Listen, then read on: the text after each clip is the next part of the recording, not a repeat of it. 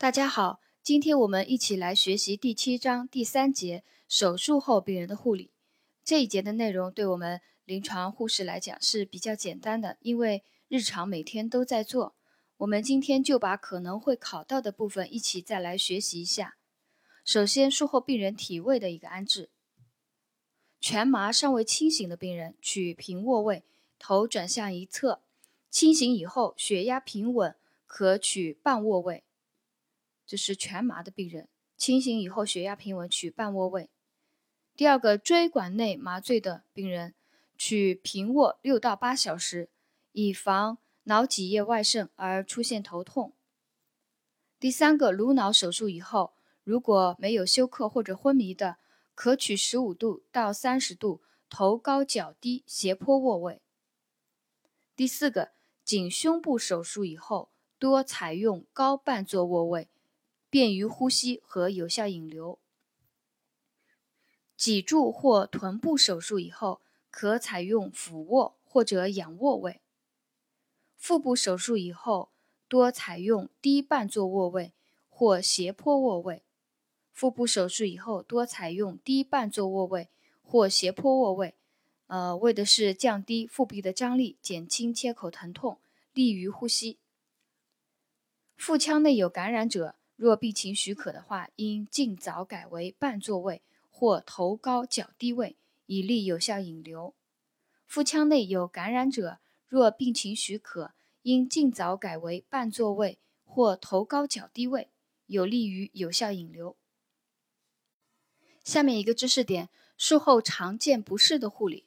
手术后常见的不适有恶心呕吐、腹胀，还有恶逆以及尿储留。呃，对于腹胀的预防，应该要鼓励病人早期下床活动，开始不宜进食含糖高的食物和奶制品等。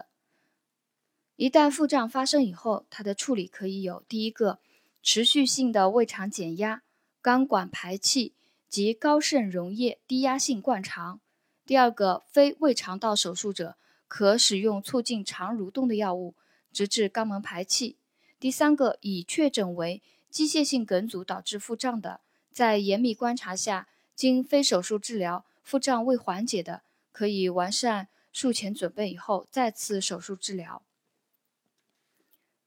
术后常见不适之一，恶逆，原因可能为神经中枢或膈肌直接受刺激所致，大多为暂时性，也有顽固性恶逆。它的处理，第一个，手术后早期发生恶逆者，可压迫眶上缘，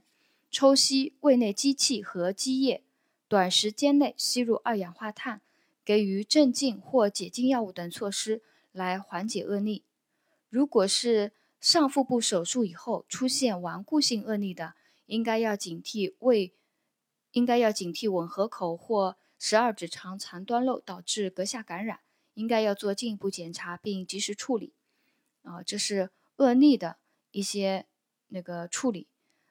另外两个，恶心呕吐和尿储留呢，都很简单，我们选择题看到了，肯定会做的就不说了。手术后并发症的预防及护理。术后常见并发症主要有发热、术后出血、切口感染、切口裂开、肺不张、肺炎、尿路感染，还有深静脉血栓形成，主要有这这些那个术后并发症。呃，在发热这里面呢，我们了解一下外科手术热。它的体温一般不超过三十八摄氏度，手术后病人体温一般略升高，一般不超过三十八摄氏度，临床上称外科手术热。我们记住，外科手术热一般不超过三十八摄氏度。对于术后出血的并发症，预防措施是手术时务必要严格止血，结扎要规范牢靠，观复前确认手术也无活动性出血点。处理是，一旦确诊为术后出血，及时通知医生，迅速建立静脉通路，完善术前准备，再次手术止血。呃，切口感染的内容比较简单，不说了。切口裂开，切口裂开术后并发症，它的预防，第一个，手术前应该要加强营养支持；第二个，手术时用减张缝线，术后延缓拆线时间；第三个，应在良好麻醉、腹壁松弛条件下缝合切口，避免强行缝合，造成腹膜等组织撕裂。第四个，切口外要适当的用腹带或胸带包扎。第五个，及时处理引起腹内压增加的因素，如腹胀、排便困难。对于切口裂开的处理，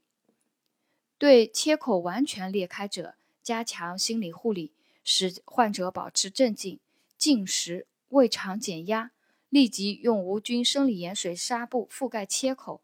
并用腹带包扎，通知医生入手术室重新缝合处理。肺不张肺炎术后并发症预防主要是保持顺畅的呼吸活动，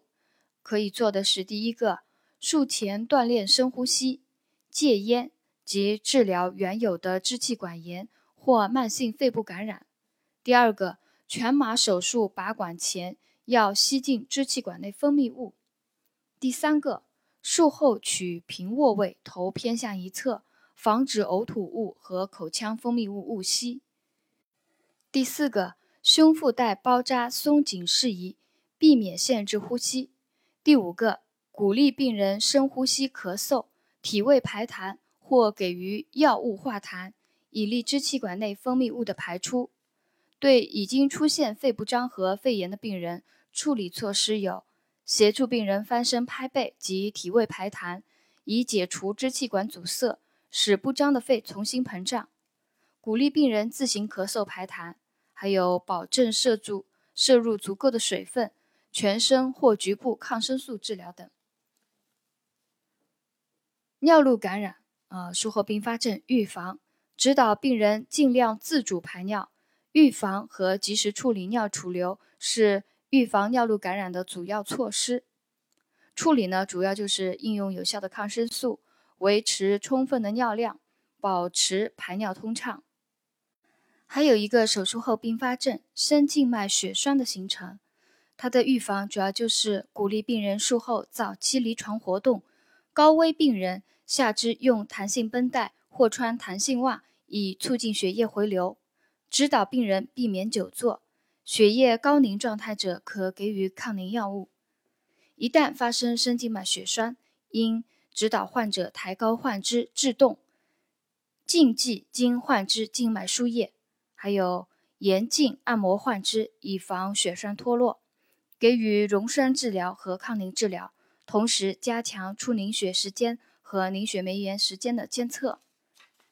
这一节术后病人的护理呢，我们主要的一些考点呢就总结学习到这里，谢谢大家的收听。